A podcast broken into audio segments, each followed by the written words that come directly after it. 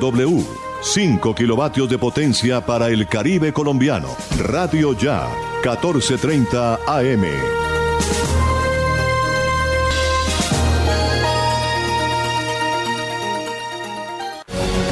Ahora, Radio Ya, en la era del podcast.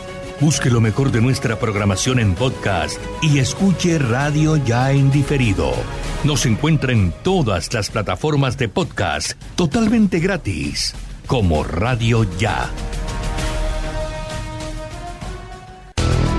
www.radioya.com Radio Ya, la radio de Barranquilla.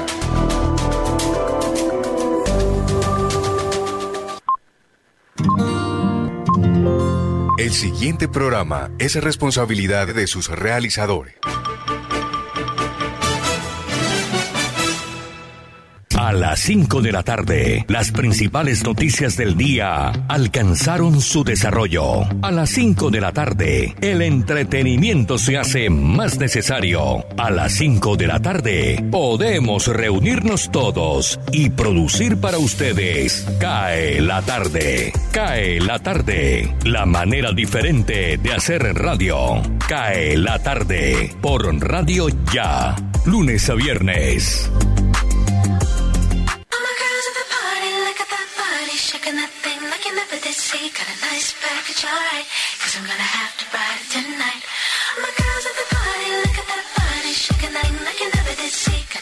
Muy buenas tardes, oyentes de Radio Ya 1430 AM en Barranquilla, en el Departamento del Atlántico, Colombia y el mundo. Bienvenidos, este es CAE la tarde. Iniciamos en este día espectacular 22 de junio del 2021. Como siempre, acompañándolos a través del dial 1430, la radio de tu ciudad, Radio Ya.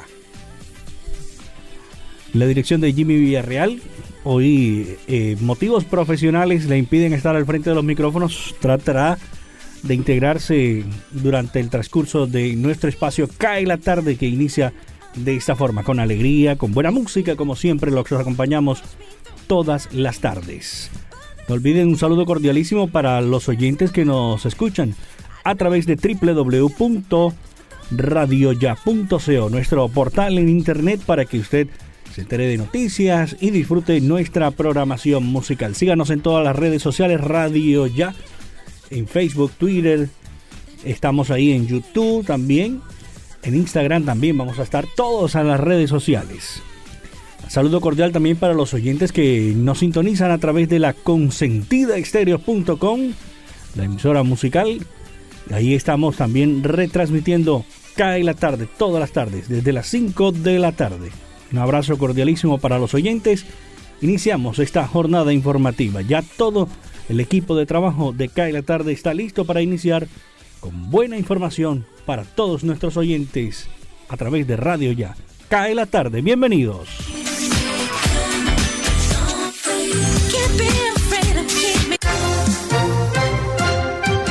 Elvis Payares Matute.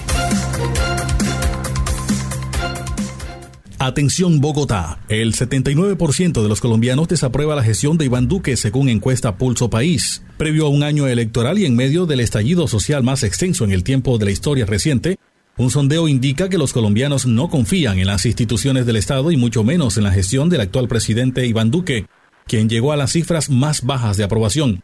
Así lo determinó una medición de opinión realizada por Datexco y la W Radio en la nueva encuesta Pulso País, para la cual se consultaron 900 ciudadanos mayores de edad en diferentes ciudades, municipios, cabeceras y municipios medianos del país. De acuerdo con este estudio, el 79% desaprueba la manera como el presidente Iván Duque está manejando el país y solo un 16% de la población encuestada lo apoya. La misma afectación se presentó en su imagen con un 74% desfavorable y un 20% a favor en cuanto a la percepción de la opinión pública sobre el mandatario. Aplicación de la segunda dosis de Pfizer ha creado polémica. El Plan Nacional de Vacunación en Colombia lleva ya 15.298.930 dosis aplicadas. La gran mayoría de ellas son de la farmacéutica Pfizer, y hoy fue emitido un comunicado donde señalan que la recomendación sobre el intervalo de la dosificación depende de las autoridades sanitarias que pueden incluir recomendaciones debidas a principios de salud pública. Sin embargo, fueron enfáticos que como empresa biofarmacéutica que trabaja en una industria altamente regulada, nuestra posición está respaldada por la etiqueta y la indicación acordadas con los reguladores y se basa en los datos de nuestro estudio de la fase 3. El estudio de fase 3 de Pfizer y BioNTech sobre la vacuna COVID-19 evaluó la seguridad y la eficacia de la vacuna tras un programa de dos dosis separadas por 21 días. Dicho comunicado respondería a las dudas presentadas tras el anuncio del Ministerio de Salud de ampliar el tiempo de aplicación de tres semanas a 12 a principios de junio. El ministro Fernando Ruiz señaló que las decisiones se basan en estudios científicos de países como Reino Unido, Canadá, Dinamarca, Francia, entre otros. Bogotá. La variante de COVID-19 Delta detectada por primera vez en India en octubre de 2020 se ha convertido en una de las principales preocupaciones de los virólogos y epidemiólogos en las últimas semanas. Según la Organización Mundial de la Salud, esta cepa ya se ha extendido a más de 92 países, siendo Estados Unidos, Inglaterra y Portugal algunos de los territorios más afectados actualmente. La OMS la clasifica como una variante de preocupación, debido a que se transmite con mayor facilidad. En América Latina la cepa ya ha sido identificada en países como Perú, México y Argentina, y frente a este panorama, el ministro de Salud y Protección Social, Fernando Ruiz, explicó que será ineludible que eventualmente llegue a Colombia. El ministro Ruiz Gómez explicó que el país se está preparando para la posible llegada a través de estudios de genómica del Instituto Nacional de Salud. Ellos son los que revisan exhaustivamente los casos que se dan, para así evaluar la posible llegada de la variante. Ruiz Gómez también enfatizó en que en la medida en que avance la vacunación habrá mayor protección en la mortalidad por diferentes variantes. Barranquilla. Cinco nuevos drones fortalecerán la operatividad de la Policía Metropolitana de Barranquilla y se unen a la estrategia drónica implementada hace varios meses en la ciudad. El anuncio lo hizo el alcalde Jaime Pumarejo, ratificando el compromiso que hizo el pasado 26 de febrero, día en que la Oficina para la Seguridad y Convivencia Ciudadana presentó esta estrategia, la cual se sumó a los esfuerzos para combatir el crimen en las calles de Barranquilla. Estos vehículos aéreos no tripulados tienen capacidad para completar 45 minutos de vuelo, con lo cual se duplica el tiempo de funcionamiento de los drones que sobrevuelan actualmente y aumenta la flota a 15 dispositivos. Asimismo, están equipados con tres baterías y cuentan con estaciones de carga cada uno, lo que permite recargar hasta 8 juegos de baterías en simultánea. De esta manera se garantiza mayor número de horas de vuelo casi de manera ininterrumpida. Valledupar. En la unidad de cuidados intensivos se encuentra una joven tras ser atacada por su expareja. Se trata de Seuris Esther Herrera Díaz, de 27 años. La joven se encuentra en delicado estado de salud en la UCI de la Clínica Santa Isabel de Valledupar, tras haber sido brutalmente atacada por su expareja sentimental en hechos ocurridos en el barrio 7 de agosto de la capital del Cesar. Hasta ese lugar llegó el hombre del hasta ese lugar llegó el hombre el pasado domingo y le propinó, según se conoció, 18 puñaladas en el tórax, abdomen y rostro. La joven tuvo que ser sometida a una cirugía, el agresor es buscado por la policía del Cesar para ser judicializado por el delito de feminicidio agravado en grado de tentativa. La mujer ya no convivía con el hombre desde hace un año, al parecer por los celos y su comportamiento violento. Este hecho ha generado el rechazo de la comunidad vallenata y exige a las autoridades ejercer justicia. Cae la tarde, cae la tarde, cae la tarde. Radio Francia Internacional. Noticias del Mundo.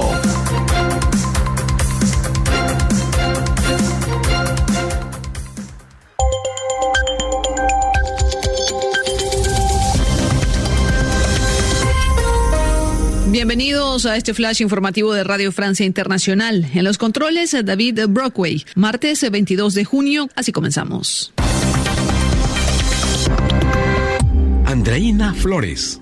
En España, el gobierno otorgó un indulto a los nueve líderes separatistas encarcelados por el intento de secesión en Cataluña de 2017. El presidente Pedro Sánchez busca una reconciliación con Cataluña. Hoy, con esta acción, queremos abrir una nueva etapa de diálogo, de reencuentro y cerrar de una vez por todas la división y el enfrentamiento. A los separatistas indultados se les ha perdonado las condenas de prisión, pero se mantiene su inhabilitación política. York se desarrollan hoy las elecciones primarias de demócratas y republicanos para escoger los candidatos a la alcaldía. Sin embargo, siendo Nueva York una ciudad mayoritariamente demócrata, el candidato que se elija hoy en ese partido será prácticamente el próximo alcalde. El favorito es el presidente del distrito de Brooklyn, Eric Adams. Los votantes tienen básicamente dos preocupaciones, COVID-19 y seguridad en las calles. La recuperación económica después del COVID, invertir para ayudar a las minorías, todo lo que concierne a las personas que necesitan ayuda y que lo están pasando mal en este momento.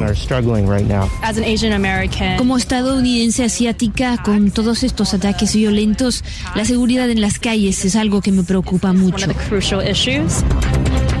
La Unión Europea abrió una investigación antimonopolio contra Google por su tecnología de publicidad online para determinar si distorsiona la libre competencia al restringir a otras empresas acceso a datos de sus usuarios. La UEFA rechazó la intención de la ciudad de Múnich de iluminar su estadio con los colores arcoíris de la comunidad LGBT para el partido Alemania-Hungría de este miércoles. Múnich quería enviar una señal de protesta contra una ley aprobada en Hungría considerada homófoba. En respuesta a la decisión de la UEFA, varios edificios de la ciudad serán iluminados con el arco iris. En Perú, la candidata presidencial Keiko Fujimori no regresará a prisión. El juzgado especializado en crimen organizado declaró infundada la solicitud de la Fiscalía de condenarla a 30 años y 10 meses de cárcel por lavado de activos y otros delitos. Esto por haber recibido supuestamente aportes ilícitos de la constructora brasileña Odebrecht. Y París inaugura hoy la Semana de la Moda Masculina con muy pocos desfiles y grandes marcas ausentes a causa del COVID-19. Entre las 72 firmas inscritas, solo Dior, Hermes y otras cuatro marcas invitaron al público a asistir a sus desfiles. El resto serán todos digitales. Con esto ponemos punto final a este resumen de RFI. Cae la tarde. Radio Tranquila. Jorge Pérez Castro.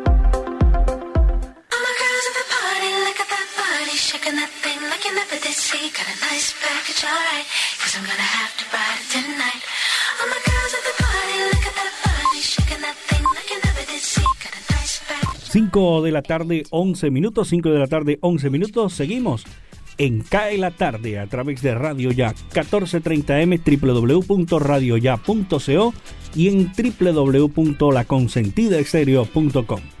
Cariñoso saludo en esta tarde agradable en la ciudad de Barranquilla. Tenemos una temperatura de 27 grados centígrados en la ciudad de Barranquilla, cielo totalmente nublado en Barranquilla. Hay una probabilidad de lluvia de un 12% después de las 6 de la tarde. La mínima en horas de la noche, hablamos de la temperatura, sería de 25 grados centígrados. La sensación térmica bastante altica todavía, 32 grados centígrados. El sol se ocultará a las 6 de la tarde 24 minutos. La humedad del 82%. La visibilidad en el Ernesto Cortizos, el aeropuerto de Soledad que le presta los servicios a Barranquilla. Eh, la visibilidad del 9,6 kilómetros y los vientos en Barranquilla de 10 kilómetros por hora. Para las damas que siempre están pendientes del tema de la luna, aquí está la fase lunar, eh, sigue en creciente la luna de Barranquilla, la luna hermosa que tenemos acá en nuestra ciudad. Bueno, eh, tema del día, vamos a meternos un poquito en deporte para que los oyentes nos escriban, nos reporten sintonía a través del 304-461-0321, nos escriban, nos digan, eh, nos cuenten, ¿cree usted que la selección colombiana de fútbol avanzará en este grupo de Copa América? ¿O por lo contrario quedará eliminada? ¿Qué opina usted? 304-461-0321 nos envía su mensaje de texto, su nota de voz. Queremos escucharlo o escríbanos también en, perfil, en nuestro perfil de Facebook Live, donde está nuestra transmisión en estos momentos. Escríbanos, ¿tiene fe en esta selección? ¿Cree usted que esta selección avanzará a la siguiente fase de la Copa América? ¿O por lo contrario, usted dice, no pasa, queda eliminada en esta fase? Ojalá las cosas cambien. Mañana es contra el favorito, Brasil, que viene jugando bien y el del puntaje perfecto. Seguimos en CAE la tarde a través de Radio Ya.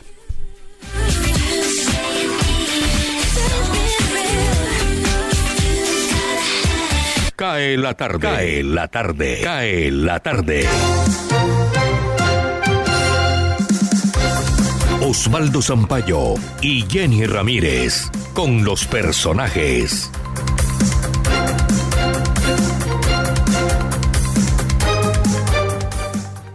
Bienvenidos acá en la tarde de acuerdo con los datos del ICFES. De los 500 puntos posibles que se pueden obtener en las pruebas Saber, el promedio nacional de 2020 se ubica en 250 puntos, dos más que en 2019, pero 10 puntos menos que en el 2016. La Humboldt de Barranquilla repite, como nos tiene ya acostumbrados, como el colegio público número uno de Colombia. José Bernal, rector del plantel. No, Alejandro Salas, un muchacho que sacó 500 y, tenemos varios muchachos que sacó 373, Consuegra, que también fue pista, ganó medalla la Olimpiada de Química de la Universidad Nacional. Y así tenemos muchos estudiantes con un buen nivel. 42 estudiantes de 63 que, estuvieron por encima del puntaje que establece el, gobierno nacional para, para darle su, su beca, su excelencia. No, y aquí realmente mucha adrenalina. Aquí es que de pronto nosotros no que le estamos presionando, pero no. Aquí el alumno cuando está en sexto grado ya tiene una idea una idea que él tiene que ser muy buena y donde participe tiene que destacarse porque él está y él no puede dejar caer el nombre fondo. Es la cosa más grande, el compromiso que tienen los estudiantes, los padres de familia con la institución. Mucha atención, preocupación por remociones de tierra en los alrededores de la laguna San Juan de Tocagua, Atlántico, de manera ilegal por parte de nuevos propietarios de fincas. El líder social Humberto Currea ha denunciado la situación buscando eco en las autoridades ambientales del departamento. Bueno, en este momento lo pongo en contexto. La laguna de Tocagua es una laguna que solamente se abastece de agua lluvia. Su, su, su cuenca natural eh, le proporciona todo el agua suficiente para que resista este los embates del, verano. En este momento la, la, cuenca ha sido totalmente bloqueada, es decir, todos los, los cauces de los arroyos fueron desviados por el nuevo propietario de la finca Tocagua, que hoy se llama Agua Prieta. Entonces, al hacer esos cambios eh, de, de, terreno, donde taponaron todos los arroyos de la cuenca que abastece de agua a esta laguna, y también cerraron el canal natural de la laguna de Mibaco que se comunica con la de San Juan, eh, es la sentencia de muerte del cuerpo de agua de San Juan de Tocagua. Primero porque ellos construyeron internamente una represa, una represa inmensa que le permite abastecerse de agua durante la época invernal y mantener agua para su ganado, o no sé si irán a montar alguna empresa acuíferas ahí de piscicultura. Y esto eh, ha generado inconformismo y rechazo por parte de los, habitantes de San Juan de Tocagua y el sector de pescadores que en este momento no se pueden acercar a la Harillón o al muro que hicieron ellos ahí de un terraplén, nadie se puede acercar a ese terraplén porque eh, los amenazan o los embarcan en una camioneta y los sacan a la cordialidad, porque la finca está al lado de la cordialidad. Entonces todo esto ha generado inconformismo al, al extremo que los pescadores y inspectores de policía eh, convocaron una asamblea entre pescadores, población de San Juan, la alcaldía de Urbaco, la policía, la UNAD, donde se ventiló la problemática. Y ya con anterioridad un concejal había interpuesto la denuncia por afectación ambiental eh, ante la CRA, la cual eh, recibió la, la, denuncia y después hicieron una comisión eh, la cual llegó a la finca, pero no logró ingresar porque los celadores armados ahí le prohibieron la entrada a la finca para que hicieran la verificación de los trabajos que han hecho internamente en la finca de esa gran represa. Y en estos momentos, si no tiene un orden legal por parte de la CRA, esta represa estaría matando o sería la sentencia de muerte de la laguna de San Juan en los próximos dos o tres años. Y esta es una noticia muy positiva, muy buena. Una barranquillera, Vicky Pérez, administradora hotelera, radicada hace 30 años en Aruba, aspira a un escaño en el Parlamento de ese país holandés. Elecciones programadas para este viernes. Vicky, buenas tardes. ¿Cómo se vinculó usted a la política y qué le propone a los isleños de Aruba? De ahí eh, yo hago parte pues del partido donde me encuentro, que es el partido Red Democrático, ya hace cinco años, cuatro años y medio donde yo he ayudado eh, en la parte de marketing y PR y también en asesoría en la parte de algunos eventos que se han realizado.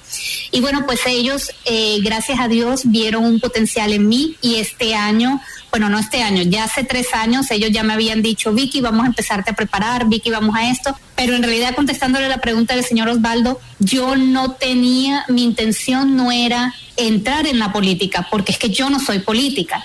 Lo que me terminan de, en mi partido, mi líder, el señor Ricardo Cruz, me termina de decir, Vicky, es que nosotros en estos momentos en el mundo necesitamos son personas reales no politiqueros. Y de ahí es donde pues yo decido, bueno, ¿sabes qué? Vamos a darle la oportunidad y aquí estoy. Estaremos pendientes este viernes de la jornada electoral en Aruba y suerte la barranquillera Vicky Pérez. Para acá de la tarde les informó Osvaldo Zampayo y quien les habla Jenny Ramírez. Cae la tarde, cae la tarde, cae la tarde. La voz de América, noticias del mundo. El presidente estadounidense Joe Biden sostuvo un encuentro este lunes por primera vez desde que llegó a la presidencia con el presidente de la Reserva Federal, Jerome Powell, además de otros responsables de agencias reguladoras de las finanzas en Estados Unidos. Powell y el resto de los asistentes a este encuentro que se realizó en la Casa Blanca dijeron a Biden que el sistema financiero estadounidense goza de buena salud. Esto, según lo indicó un comunicado emitido por la residencia presidencial.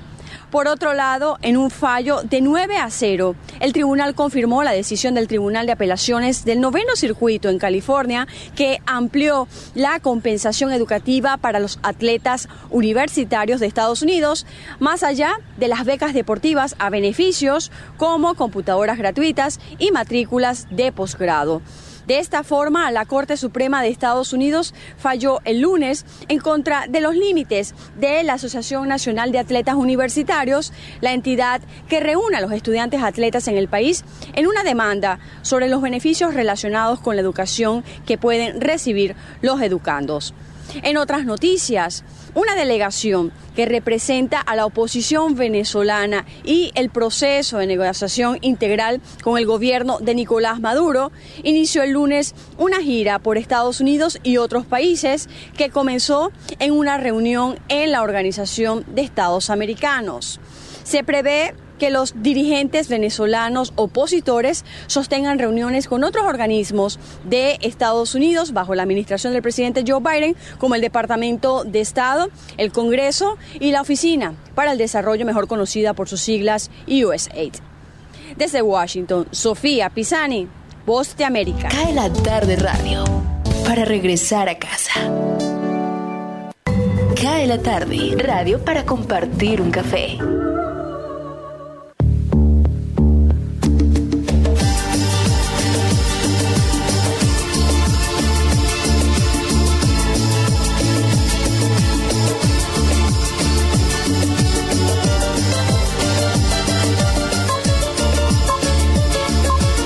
5 de la tarde, 22 minutos, 5, 22 minutos en CAE la tarde a través de Radio Ya, la radio de tu ciudad. Bueno, hemos, he recibido, he recibido eh, algunos WhatsApp. Eh, yo algunos, he recibido algunos WhatsApp aquí a través del 304-461-0321. Eh, la pregunta del día, ¿cree usted que nuestra selección colombiana de fútbol avanzará en esta Copa América? ¿O por lo contrario, cree usted que no tiene, como decimos acá, no tiene nivel o no tiene ropa? Bueno, aquí corregimos. ¿No tiene nivel para avanzar en, la Copa? Escríbanos, envíenos un mensaje de texto o nota de voz si quiere al 304-461-0321. Lo repito con calma, 304-461-0321 o escríbanos en nuestra transmisión de Facebook Live. Con gusto estaremos reportando su sintonía y leyendo sus comentarios. Nos envía su WhatsApp Silvana Rodríguez, nos dice de dónde escribe. Nunca dudo de mi selección. Vamos con toda Colombia. Gracias a Silvana Rodríguez Fabio Hernández no clasifica porque no juega a nada. Jesús Mesa sí clasifica, aunque nos falta James y Falcao. Creo en mi selección Colombia. Nos escribe también en el WhatsApp. Permítanme, lo abro acá. Hola, soy Kevin desde el barrio Betania. Los felicito por su programa y creo que la selección Colombia pasa, pero con dificultad. La verdad, no tenemos el nivel de otros campeonatos y los referentes hacen falta a este equipo. El mejor es cuadrado y una sola golondrina no hace verano. Gracias por reportar mi sintonía. Dice Kevin desde el barrio Betania. ¿Usted también? Escríbanos al WhatsApp 304-461-0321. ¿Cree usted que la selección colombiana de fútbol la ve fuerte? ¿Cree que la delantera que tenemos hará los goles necesarios? ¿Clasifica o no clasifica la selección colombiana de fútbol? Mañana tiene un partido duro ante Brasil. ¿Qué opina? 304-461-0321. Están escuchando Cae la tarde a través de Radio Ya, www.radioya.co y www.laconsentidaexterior.com. Ya regresamos. Desde el primero de julio, Radio Ya, radio hablada para el Caribe colombiano.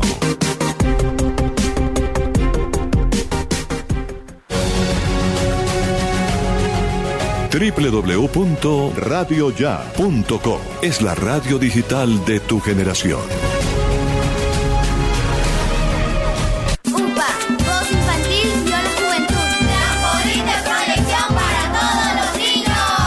La Unidad Porteña de Aprendizaje UPA, formalización del proceso Voz Infantil o la Juventud en Puerto Colombia, es una institución educativa con énfasis en comunicación y orientada por una filosofía mariana carmelita. Contamos con capilla, emisora virtual y el único observatorio astronómico de la región Caribe. Para mayores informes, comuníquese al teléfono 309-9312 o al 318-3037-246. La Unidad Porteña de Aprendizaje UPA está ubicada en la calle 4A, número 1328, en Puerto Colombia. Unidad Porteña de Aprendizaje UPA, un proyecto de amor.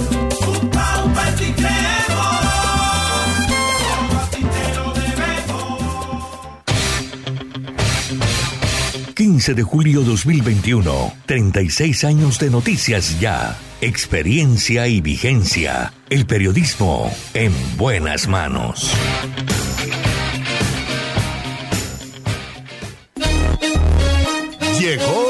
La tienda express, el más espectacular programa de fidelidad para tenderos y consumidor final. La tienda express, módulo de mercadeo y radio promocional multimarcas que se comunica con los tenderos a través de la radio y visita las tiendas sembrando su producto.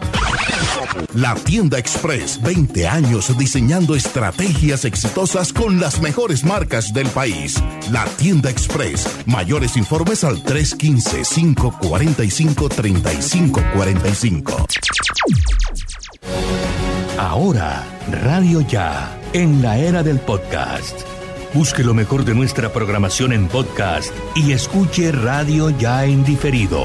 Nos encuentra en todas las plataformas de podcast totalmente gratis, como Radio Ya.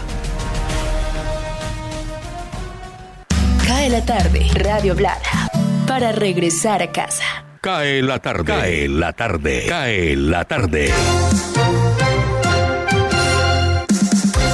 Gustavo Álvarez Gardiazabal, la crónica del día.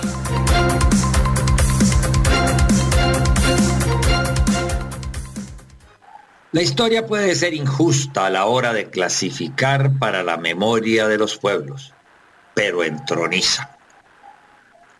A Belisario nadie lo pudo ni lo podrá desligar de las tragedias de Armero y del Palacio de Justicia. Y lo clasificaron como el presidente de esas dos situaciones tan mal manejadas, no porque la justicia lo haya condenado, sino porque quienes vivimos aquel momento esquematizamos su realización dentro de la atonía e irresponsabilidad con que se manejó.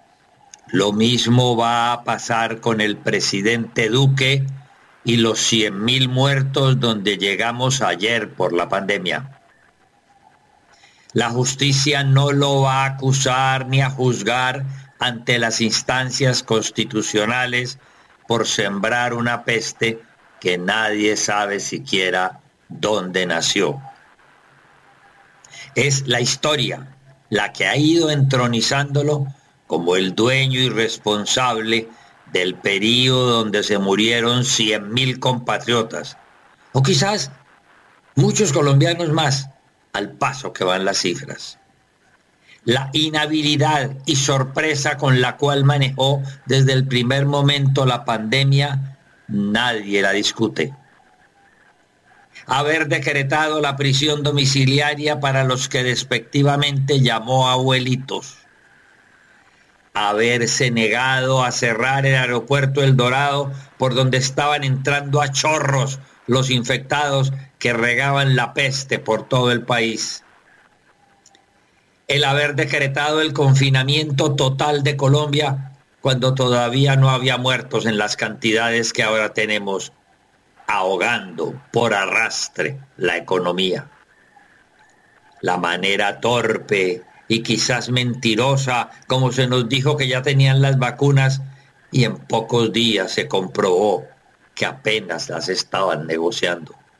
Todo eso, gota a gota, semana a semana, terminó por derrumbar la credibilidad en el gobernante y desvirtuó el poder presidencial, pero muy especialmente el desgaste de la figura rectora que el país esperaba de su presidente se fue desmoronando día a día con el magazine de televisión que se inventó, en donde nunca dijo nada, no informó lo que la gente quería o necesitaba, y menos que pudo orientar desde allí a un país desesperado.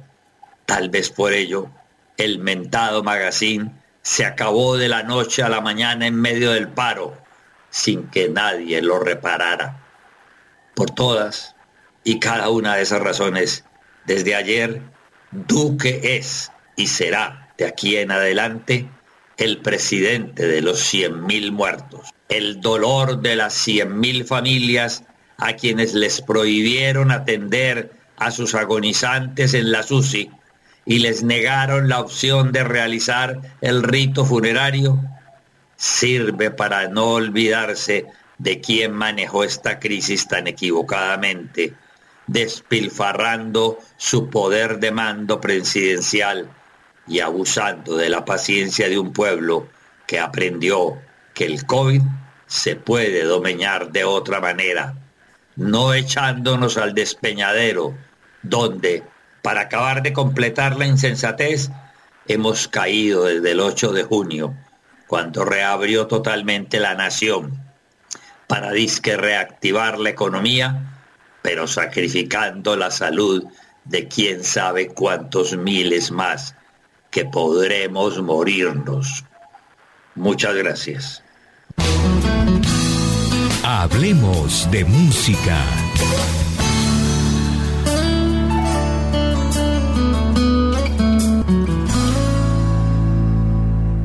22 de junio muere el baterista de la banda Pantera, Vinnie Paul, a los 54 años de edad.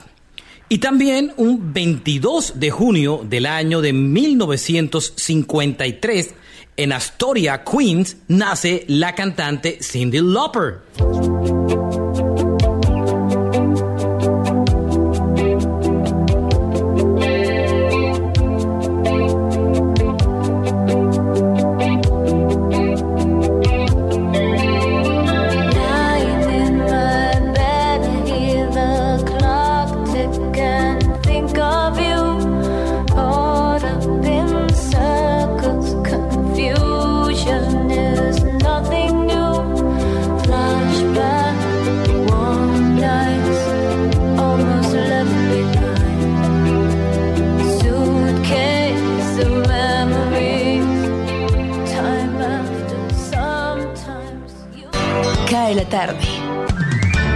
Radio Tranquila. Deportes.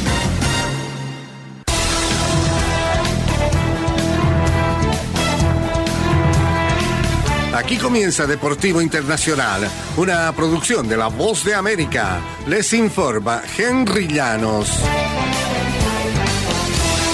El jugador de fútbol americano defensor extremo de los Riders de Las Vegas, se ha convertido el lunes en el primer jugador activo de la NFL abiertamente gay. Nasib, quien está por iniciar su sexta temporada en la NFL y la segunda con los Raiders, dio a conocer la noticia a través de Instagram, asegurando que no lo hacía por la atención, sino porque pienso que la representación y la visibilidad son muy importantes. Simplemente quería tomarme un breve momento para decir que soy gay, dijo Nasib en su mensaje en video desde su casa en Westchester, Pensilvania. He querido hacer esto durante un tiempo, pero finalmente me siento lo suficientemente cómodo para sacarlo de mi pecho. Realmente tengo la mejor vida, tengo a la mejor familia, amigos y el trabajo que cualquiera pudiera pedir. Soy una persona bastante privada, por lo que espero que sepan que realmente no lo hago por la atención, dijo.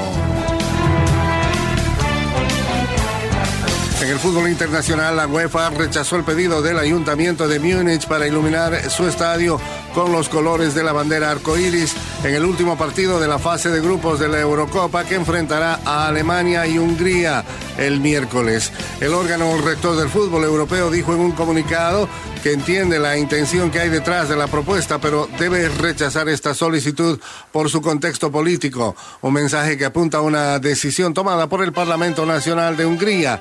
La solicitud del alcalde de la ciudad, Dieter Reider, en nombre del gobierno local, dejaba claro que quería protestar contra una ley aprobada por legisladores húngaros la semana pasada y que prohíbe compartir con menores cualquier contenido que aborde la homosexualidad o la reasignación de sexo. Grupos de derechos humanos calificaron la norma como discriminatoria para la comunidad LGBT.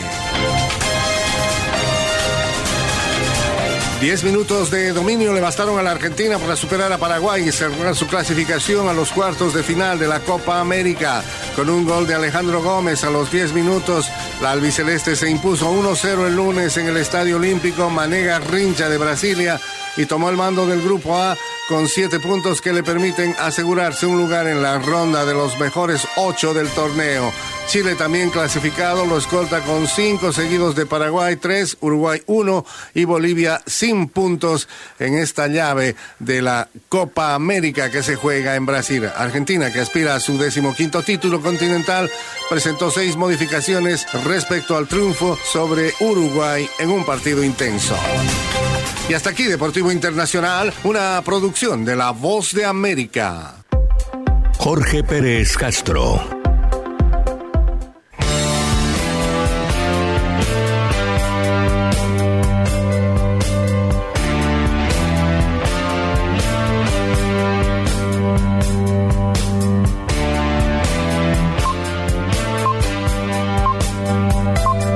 Las 5 de la tarde, 37 minutos, 5.37 minutos en el territorio nacional. Es que, gracias por acompañarnos. Eh, hemos recibido muchos WhatsApp escribiéndonos acerca de, de nuestra pregunta en la tarde de hoy, acerca de si usted cree que nuestra selección colombiana de fútbol clasifica o no a la siguiente fase de la Copa América 2021. Eh, aún no ha salido el reporte del COVID. Para los que me preguntan, eh, estamos esperando que salga el reporte que entrega el Ministerio de Salud de Colombia de eh, las cifras de contagiados en el día de hoy y las personas lamentablemente fallecidas en las últimas horas a consecuencias del COVID-19. La recomendación que siempre hacemos es mantener presente siempre los protocolos de bioseguridad. Recuerde que el virus no se ha ido. Mantenga su tapaboca siempre. Evite aglomeraciones. Eh, trate de estar con la gente del entorno familiar. Salga a lo estrictamente necesario. Hay que ir a la tienda, hay que ir al supermercado. Salga, utilice sus protocolos de bioseguridad, no de papaya el virus sigue circulando entre nosotros. Recuerde, 304-461-0321. El mensaje de texto que nos escriban. Si usted cree que Colombia clasifica o no, me dice mi compañero Elvis Payares, un abrazo para él, dice Colombia pierde con Brasil y queda eliminada. ¿Usted, don Elvis, está seguro de eso? No ha jugado todavía. Como dice un oyente aquí que voy a leer, nos escribe en el WhatsApp Johnny Gutiérrez, un amigo residente en el barrio Recreo, dice, hey Jorge, no clasifica, no clasifica, así me dijo, no clasifica, no insista, no insista que no clasifica. Otro oyente que nos escribe acá, hola, soy Jorge Osorio y Colombia la tiene dura, la selección me parece que no pasa, Ah, perdón, me parece que pasa, pero con problemas, me dice Jorge Osorio, no nos dice de qué barrio. Miguel Cervantes desde el barrio Las Flores, sí clasifica. ¿Cuál es el miedo? No hemos jugado con Brasil todavía y ya nos sentimos perdedores. Vamos Colombia, nos lo pone así en, en grande. Nuestra selección siempre se crece con los grandes. Lastimosamente se achica ante los pequeños, ante los rivales pequeños. Estoy confiado en que vamos a clasificar. Vamos Colombia, nos repito otra vez, la, el Vamos Colombia en mayúscula. Janet Vega dice cordial saludo desde el barrio La Pradera. Yo apoyo a Colombia a pesar que no soy colombiana, pero vivo hace dos años acá y quisiera que el equipo clasifique.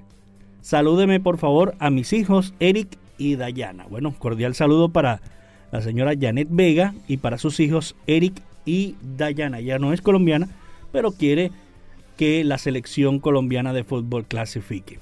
Para mi concepto, el partido de mañana es durísimo, no lo vamos a negar. Es durísimo. Yo doy un empate mañana ante Brasil, es un buen resultado, un empate. Es un buen resultado y con cinco puntos, perdón, cuatro puntos, ahí estamos en la pelea, asegurando un cupo para la siguiente fase. Recuerde que sería el último partido que tendría la selección colombiana de fútbol, ¿no? Y clasificamos. Yo sí creo que clasifica Colombia raspando, raspando porque el partido de clasificación fue ante Perú y lo perdimos lastimosamente. No nos encontramos cosas del fútbol, ¿no? Así es. Hoy ganamos, mañana no perdemos.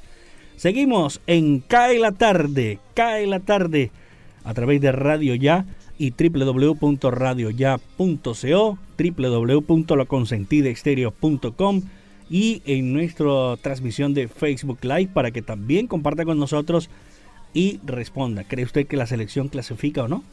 Bueno, la dejamos ahí en el aire la pregunta. Seguimos en Cae la tarde.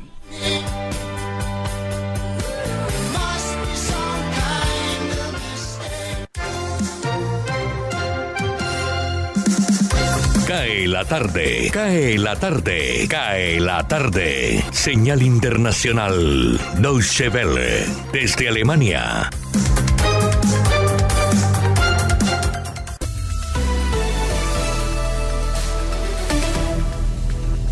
Cataluña.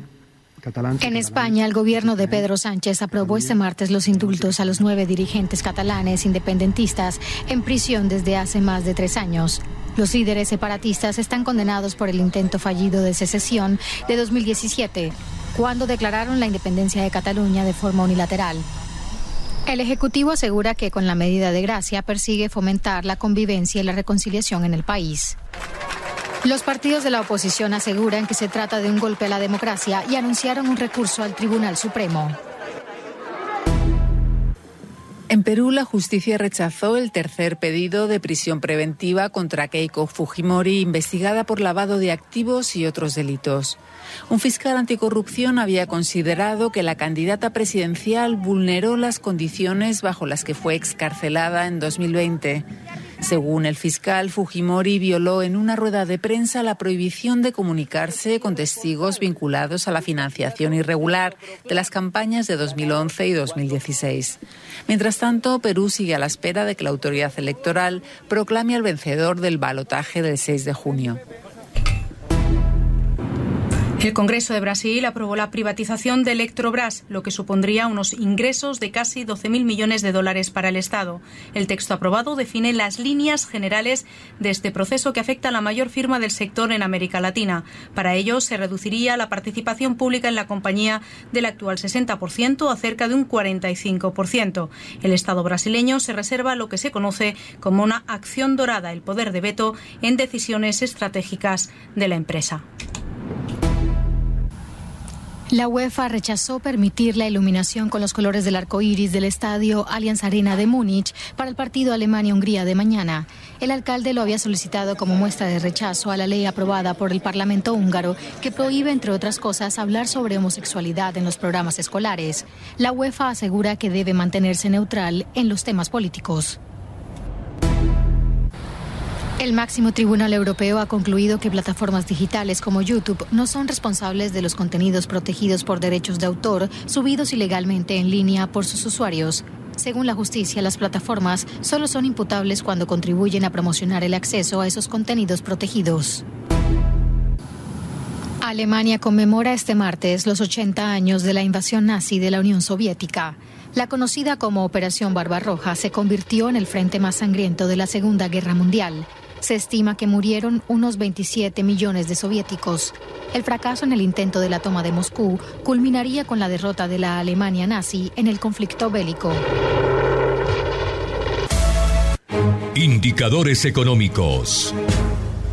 Amigos y amigas, saludo cordial. Soy Tito Martínez Ortiz. En el mercado laboral, los jóvenes y las mujeres han sido de los más afectados durante la pandemia. De hecho, el más reciente informe del Departamento Administrativo Nacional de Estadística, DANE, evidenció que 1.57 millones de jóvenes estuvieron desocupados en el trimestre de febrero a abril. Así, la tasa de desempleo juvenil en ese periodo se ubicó en el 23,1%, lo que significó un aumento de 2,3 puntos porcentuales frente a la tasa que se registró en los mismos meses del año pasado. En la capital del país se evidenció el aumento más pronunciado, pues la tasa pasó de 22,9 a 28% en un año. Así, según las cifras del DANE, 118 mil jóvenes quedaron desempleados. En segundo lugar se ubicó Cali, donde 24.000 jóvenes pasaron a ser desocupados y la tasa de desempleo fue del 27,1%.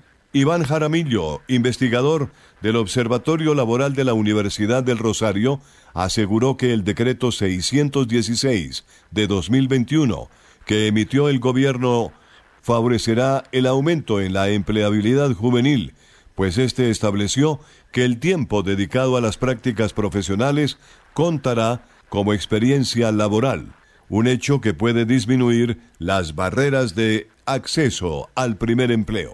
Cae la tarde, radio para compartir un café.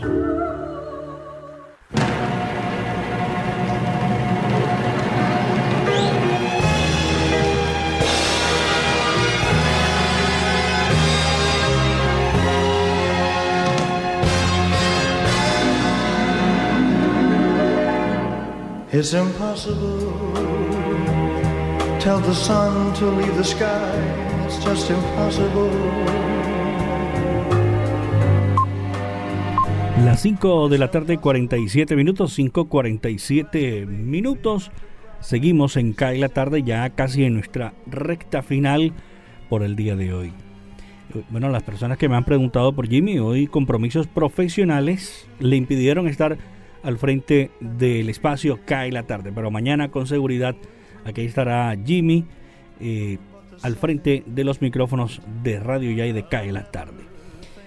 Eh, me envía WhatsApp eh, otro amigo, se llama Norberto Pacheco. Norberto Pacheco me dice, clasifica, pero mañana pierde ante Brasil 3 a 0.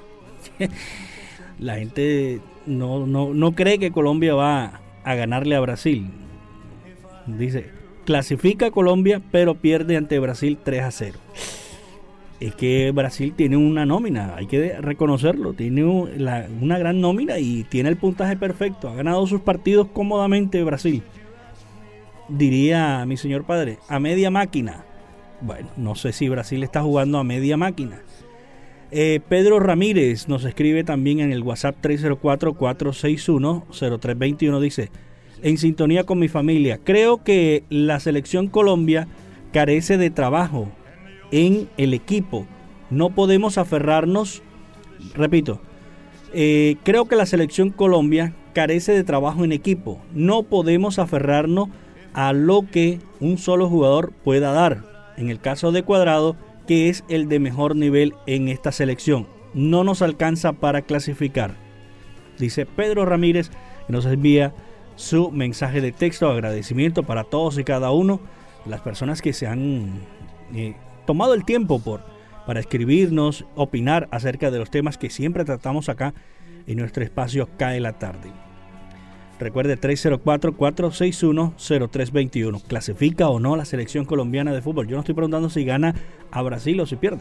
Pero si usted lo quiere dar el marcador, pues también se vale, ¿no? ¿Cree usted que clasifica nuestra selección colombiana a la siguiente fase? Es nuestro tema de hoy. Seguimos en CAE la tarde a través de Radio Ya.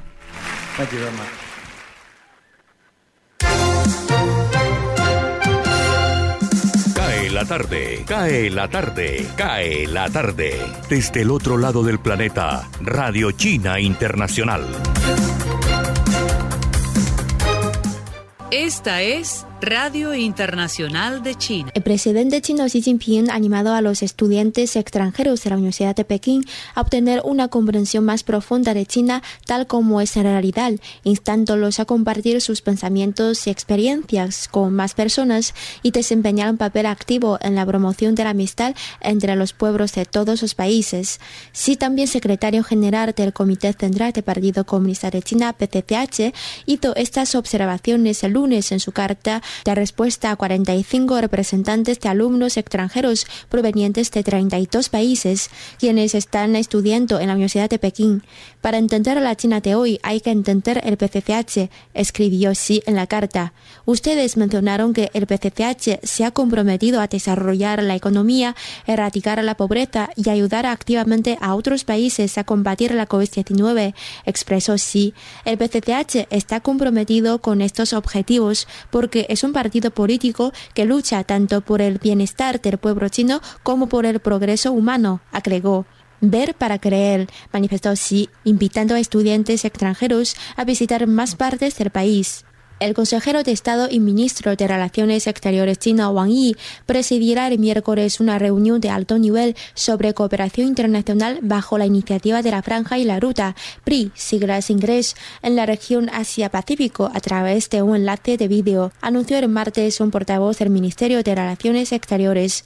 El portavoz Chorizian reveló que la reunión de alto nivel se centrará en el fortalecimiento de la cooperación contra la epidemia y el avance de la recuperación económica. Asistirán a la reunión los ministros de Relaciones Exteriores o de Economía de los países pertinentes de la región y representantes de la ONU y otras organizaciones internacionales. El consejero de Estado y ministro de Relaciones Exteriores chino Wang Yi dijo el lunes que China está dispuesta a unirse a Italia para impulsar los lazos bilaterales en la dirección correcta para beneficiar en mayor medida a los dos pueblos y para hacer una mayor contribución a la paz y al desarrollo mundiales. En su conversación telefónica con el ministro italiano de Relaciones Exteriores, Luigi Di Maio, Wang dijo que ante el profundo ajuste y transformación de la situación internacional, la parte china está dispuesta a trabajar con Italia para intensificar la comunicación estratégica, consolidar la confianza estratégica mutua y eliminar todas las distracciones. La parte china está dispuesta a tener intercambios de alto nivel más estrechos, facilitar los intercambios de personal y promover la construcción conjunta de la franja y la ruta comunitaria, dijo Wang. Se espera que la parte europea se adhiera a la autonomía estratégica, practique el verdadero multilateralismo y promueva la estabilidad y el desarrollo a largo plazo de las relaciones China-Europa, dijo. También se espera que Italia desempeñe un papel constructivo al respecto, añadió Wang. Este martes, en una conferencia de prensa regular, el portavoz del Ministerio de Relaciones Exteriores de China, Zhou Lijian, dijo que Estados Unidos no está calificado para chantajear y presionar a China sobre los orígenes del coronavirus, ni tiene tampoco derecho a atacar y difamar al país en nombre de la comunidad internacional. El pasado lunes 21, al referirse a la trazabilidad global del nuevo coronavirus, la secretaria de prensa de la Casa Blanca, Jim Psaki, volvió a afirmar que Estados Unidos y sus aliados buscarían presionar a China e instarían al país a convertirse en un partícipe en la investigación. En respuesta, Choricien sostuvo que China ha declarado repetidamente su posición sobre el tema de la trazabilidad y dijo que China exhorta solemnemente a Estados Unidos a que lleve a cabo tres tipos de investigaciones exhaustivas. La primera es investigar a fondo el origen de la epidemia en territorio norteamericano. La segunda es investigar las razones de la incapacidad de Estados Unidos para combatir la epidemia. Y la tercera, investigar a fondo los problemas en su base Fort Detrick y más de 200 biolaboratorios en el extranjero.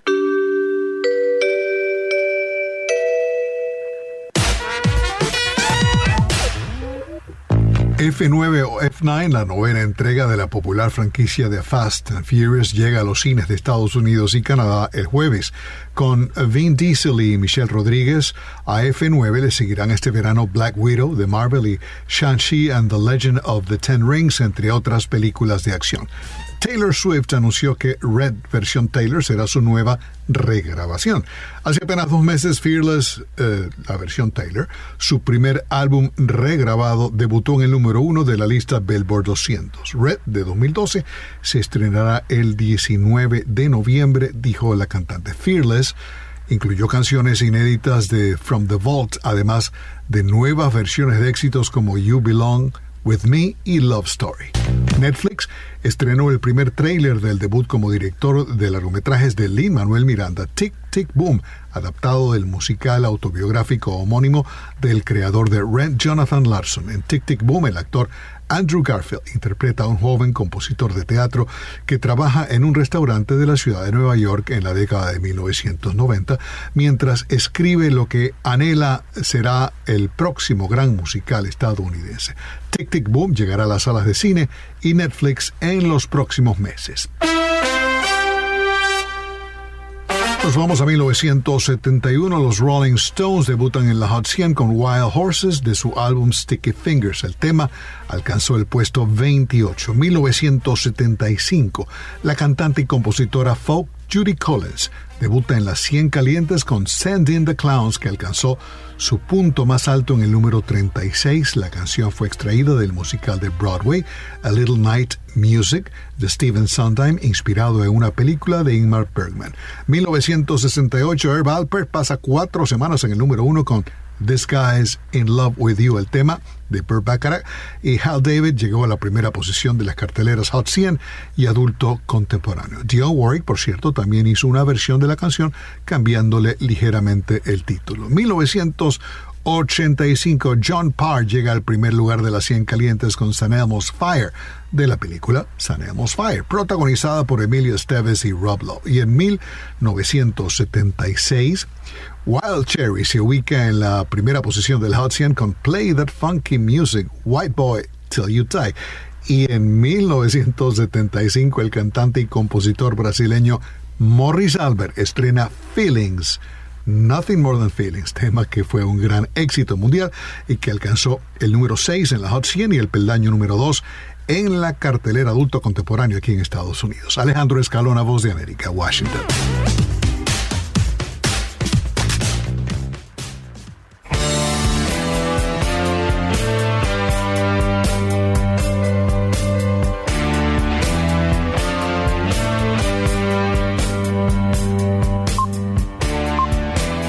Las 5 de la tarde, 57 minutos, ya para despedirnos de nuestro espacio, agradeciendo su amable sintonía a los oyentes que reportan su sintonía a través de la línea WhatsApp 304-461-0321.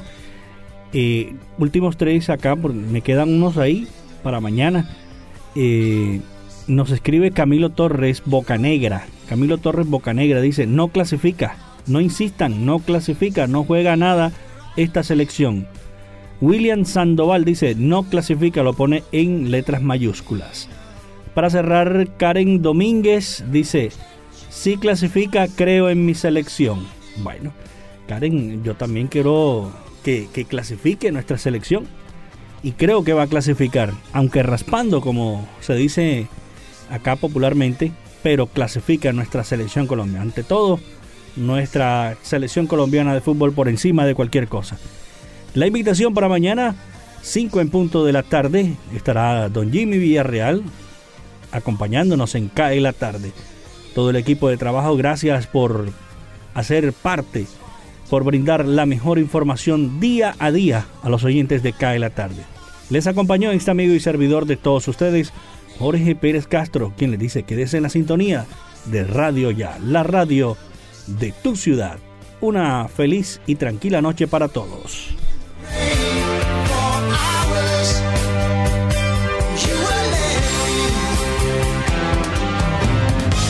Cae la tarde, Radio Blada, para regresar a casa.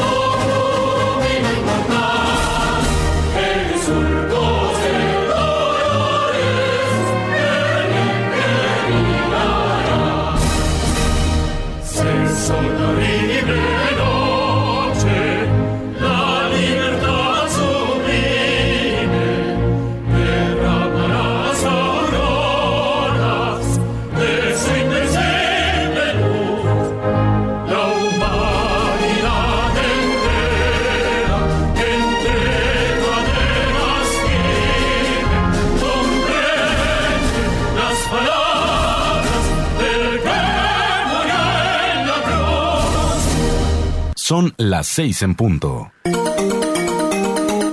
Desde Barranquilla, emite Radio Ya 1430 AM. HJPW. 5 kilovatios de potencia para el Caribe colombiano. Radio Ya 1430 AM